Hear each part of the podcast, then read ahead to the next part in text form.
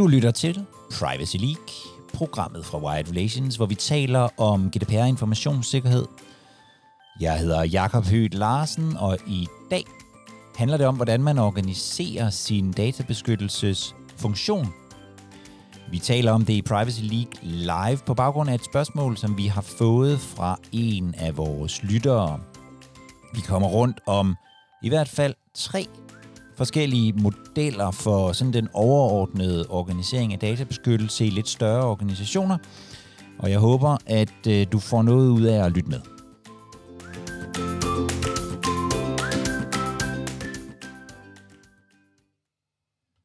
Spørgsmålet lyder sådan her. Øh, må jeg spørge, om du kan anbefale en bog, podcast, der viser mulige governance-modeller for implementeringen af databeskyttelse i øh, store organisationer. Større organisationer er det nok. Øhm, og, øh, og det kunne jeg egentlig godt tænke mig at, at vende, for jeg synes, jeg synes i virkeligheden, at organiseringen af privacy er ret spændende. Det er også et, et lidt svært område, og på mange måder er vi, er vi jo også sådan unge som, som fagområder. Det har måske ikke sådan helt sat sig, hvordan man præcist øh, organiserer tingene rundt omkring. Jeg kan i hvert fald, når jeg taler med folk, se, at det er på mange forskellige måder. Dertil kommer så, at governance-modeller kan være mange forskellige ting. Øhm, så hvis der er nogen af jer, der øh, har øh, bøger eller, eller noget, som beskæftiger sig med det her med organiseringen af databeskyttelse, som I kan, øh, som I kan anbefale, så byd endelig ind. Så vil jeg i hvert fald tage sådan et delemne, øh, som jeg har gået og både tænkt og filosoferet lidt over og talt med, med nogle forskellige mennesker om, nemlig sådan den her grundlæggende organiserings form. Øhm, og det kom så af, at jeg så i øhm, en rapport, at man ligesom havde undersøgt, hvad er det for nogle sådan helt grundlæggende organiseringsformer, der findes derude. Øhm, og der havde man sådan delt dem i, i tre. Man havde det, man kalder sådan en centraliseret øh, form, hvor driften af databeskyttelsesområdet er centraliseret. Altså alt ligger centralt i en organisation, som kun beskæftiger sig med det indgåelse af aftaler, tilsyn, kontrol og intern audit, det hele ligger ligesom øh, centralt. Eventuelt suppleret med det, man sådan kunne kalde privacy-ambassadører. Det er altså ikke nogen, som ude i forretningerne eller ude i organisationen nødvendigvis arbejder med driften af GDPR og informationssikkerhed og sådan noget, men, men mere sådan er ambassadører for det, øh, i tale sætter det øh, forhåbentlig på en eller anden måde. Jeg har en fornemmelse af, at i rigtig mange danske virksomheder ser det sådan ud. Altså, at man har ligesom centraliseret det her omkring en, en eller anden form for enhed, eventuelt lagt ind i noget andet. Internationalt, der er det klar, knapt halvdelen af øhm, privacy-afdelingerne rundt omkring, som er organiseret sådan her. Øhm, jo mindre virksomheder, jo mere ser man sådan en, en, en reel centralisering. Det kan også være derfor, man måske ser det meget i Danmark. Vi har jo ikke verdens største øh, virksomheder.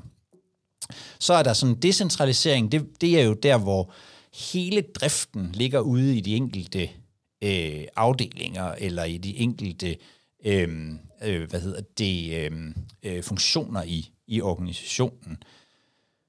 Og der med hele driften igen, at der slet ikke er noget sådan central databeskyttelse. Det har jeg endnu til gode at møde i Danmark. Det kan være, at der er en af jer, der sidder i sådan en organisation, men jeg, jeg, har, ikke, jeg har ikke mødt det i Danmark endnu. Øhm, og, øh, og internationalt er det under 10 procent af virksomhederne, som er organiseret sådan her. Øhm, og den sidste, det er så hybrid sådan en hybridfunktion, hvor man har nogle ting centralt, men hvor store dele af driften også er udlagt øh, lokalt. Altså for eksempel, at man i de enkelte afdelinger selv indgår aftaler, selv fører tilsyn, kontroller, laver awareness-træning og sådan noget, med en eller anden form for råd og vejledning fra en central øh, organisering. Det synes jeg, jeg ser mere og mere øh, bevæge sig i den retning. Jeg har lige lavet i går et interview med, øh, med, med øh, TDC Net, som har lavet sådan en øh, hybrid øh, funktion omkring deres øh, databeskyttelse. Den kommer på mandag. Der er faktisk, det, det er ret interessant at høre lidt om, hvordan det, det, det er en, øh, det er en, som både har været i en centraliseret organisation, og nu er i den her hybrid, hvordan det har ændret den måde, hun er nødt til at lede øh, afdelingen på. Øhm, det, er ret, det er ret spændende. Øhm, hvis man ser internationalt på det, så er der cirka lige så mange hybride som, som centraliserede funktioner. Og når jeg tror, at det her, at bevægelsen mod hybrid giver mening, så er det fordi, så er det den måde, jeg lidt tænker omkring databeskyttelse. Vi har i lang tid brugt rigtig meget tid på at finde ud af, hvordan GDPR skulle fortolkes, og vi har brugt meget tid på at spørge os selv, kigge på processerne og spørge os selv, er det her egentlig lovligt? Øhm, og jeg tror, vi er på vej imod et altså bredere spørgsmål, når det kommer til, til databeskyttelse, øhm, i mangel af bedre, at, om, at spørge, om det er bæredygtigt, det vi gør. Altså compliance er ikke kun denne her ja-nej-funktion. Compliance er dem, som samler et beslutningsgrundlag, og som hjælper virksomheden med at træffe de her beslutninger, hvor man både kigger på virksomhedens øh, behov og hvordan skaber man værdi i organisationen, man kigger på lovgivning og alle mulige andre forpligtelser, men også og de mennesker, som, som det her går ud over, om man så må sige, de mennesker, som er, som er data-subjekter, øh, eller, eller hvad vi nu øh, vil kalde dem. Og det tror jeg kræver, at man er, at det tror jeg er svært at gøre centralt i virkeligheden, fordi det kræver, at man lidt slipper, øh, slipper kontrollen. Det var også noget af det, som hun hedder Mona, øh, fra, øh, fra TDC Net sagde, jamen, jeg kan faktisk ikke længere, som jeg kunne i gamle dage, sætte mig ned og rent faktisk gøre det hele selv. For der er simpelthen dele af det her, jeg slet ikke kan. Øhm, og derfor gav den her hybride organisation øh, mening. Men det er heller ikke særlig rart, tænker jeg, det der med at slippe kontrollen. Øhm, men jeg tror, jeg tror, der er meget, der taler for, at vi kommer til at bevæge os mere i retning af den der hybride øh, form, hvor, hvor der også bliver reelt ansvar for at, at drifte ting lagt øh, helt ud i, øh, i organisationen. Så det er bare en lille øh, fli af det store område, der kunne kaldes governance-modeller. Men hvad tænker I? Er I stødt på noget øh, spændende, eller, eller prøvet noget i forskellige organisationer, som tænkte, her er noget, som, øh, som vi alle sammen kan, kan lære et eller andet af? Jeg har lige startet en afstemning, for lige at få en, en fornemmelse her. Øhm, og du har i hvert fald en, der har stemt for decentraliseret nu. Så, øh, så nu har du set det i Danmark formentlig. det, det findes, ja. Fedt. Ja. og, øh, og, og podcasten, som øh, Jakob øh, nævnte, den kommer ud på mandag, og jeg har lige linket til podcasten, hvis I ikke øh, abonnerer nu, så kan I finde den derinde i hvert fald. Ellers så er kanalen åben, hvis I har nogle, øh, nogle gode tips til spørgeren her. Vi har en øh, hånd op på Mads. Du er på, Mads. Tak.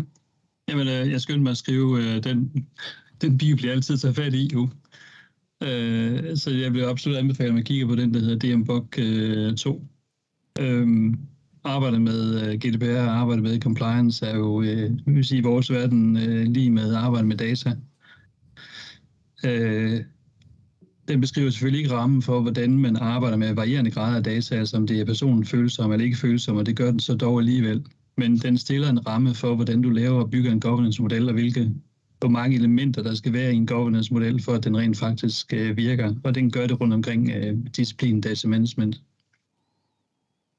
Uh, så for mig er det et, et, et, et, et godt afsæt at, at plukke elementer og måske også lige så meget at illustrere over for dem, der skal modtage det her i en ledelse, at, øh, at det, det består af noget andet, end at jeg bare sidder hernede og, og piper i mit kontor i hjørnet. Mm. Tak, Mads. Det kan man også høre øh, mere om i podcastkanalen. Det har vi to snakket om på et tidspunkt. Det har vi nemlig. Fornemt. Tak for det, Mads. Øh, Cecilia, du har også en hånd op. Ja, altså det er måske ikke sådan en, en decideret model, men øh, der hvor hvor jeg arbejder, der tænker vi også at have sådan et GDPR-board, altså op i lidt en højere ledelse, sådan at de også øh, er med i, hvad der sker, øh, at, at de ligesom også tager noget ansvar. Øh, og det skal også afklares øh, her i starten af næste år. Hvad er det for et risikoniveau, ledelsen skal trække af på, og hvad er det så, der skal trækkes mere ud i de forskellige afdelinger, hvor at det reelle ansvar jo egentlig ligger. Øh, og ligesom også for det øh, kommunikeret ud, at, at der ligger altså også et ansvar ude i de afdelinger, der reelt bruger de systemer, vi implementerer øh, projekter og hvad det nu ellers er. Øh, og de ligesom føler et ejerskab. Så, så det er sådan decentraliseret der, hvor jeg arbejder, men det er også, altså meningen er også, at det skal kommunikeres ud alligevel, og det er nok, øh, det er nok den svære del, om, om man så lykkes med det. Tak, Cecilia. Tak.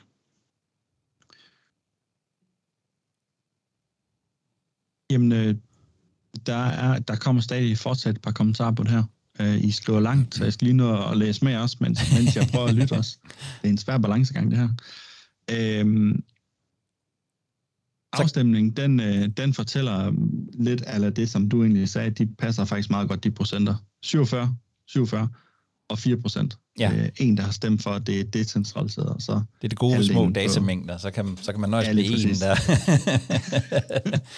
jeg, jeg sidder til gengæld og læser en her, som jeg synes er, at sidder i en global, det, det er Line, der skriver, jeg sidder i en global organisation, og vi har fra oprindelig tid GDPR som mere eller mindre centraliseret enhed. Det viser sig så dog ikke nødvendigvis som en god løsning, men vi har omvendt heller ikke knækket nøden til den rigtige model. Vi arbejder pt. på at finde en mere funktionel model, hvor netop hybridmodel er i, øh, i tankerne.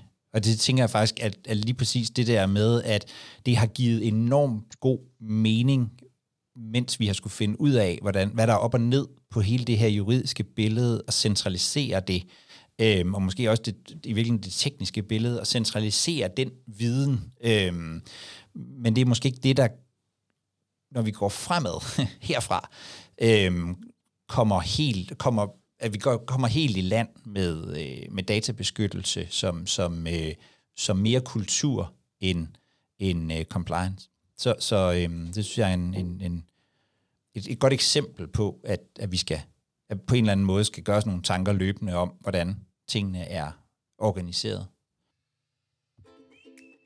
Du har lyttet til Privacy League, programmet fra White Relations, hvor vi taler om GDPR informationssikkerhed. Og det her med hvordan man organiserer sin databeskyttelsesfunktion, det tror jeg er en diskussion, som vi kommer til at fortsætte.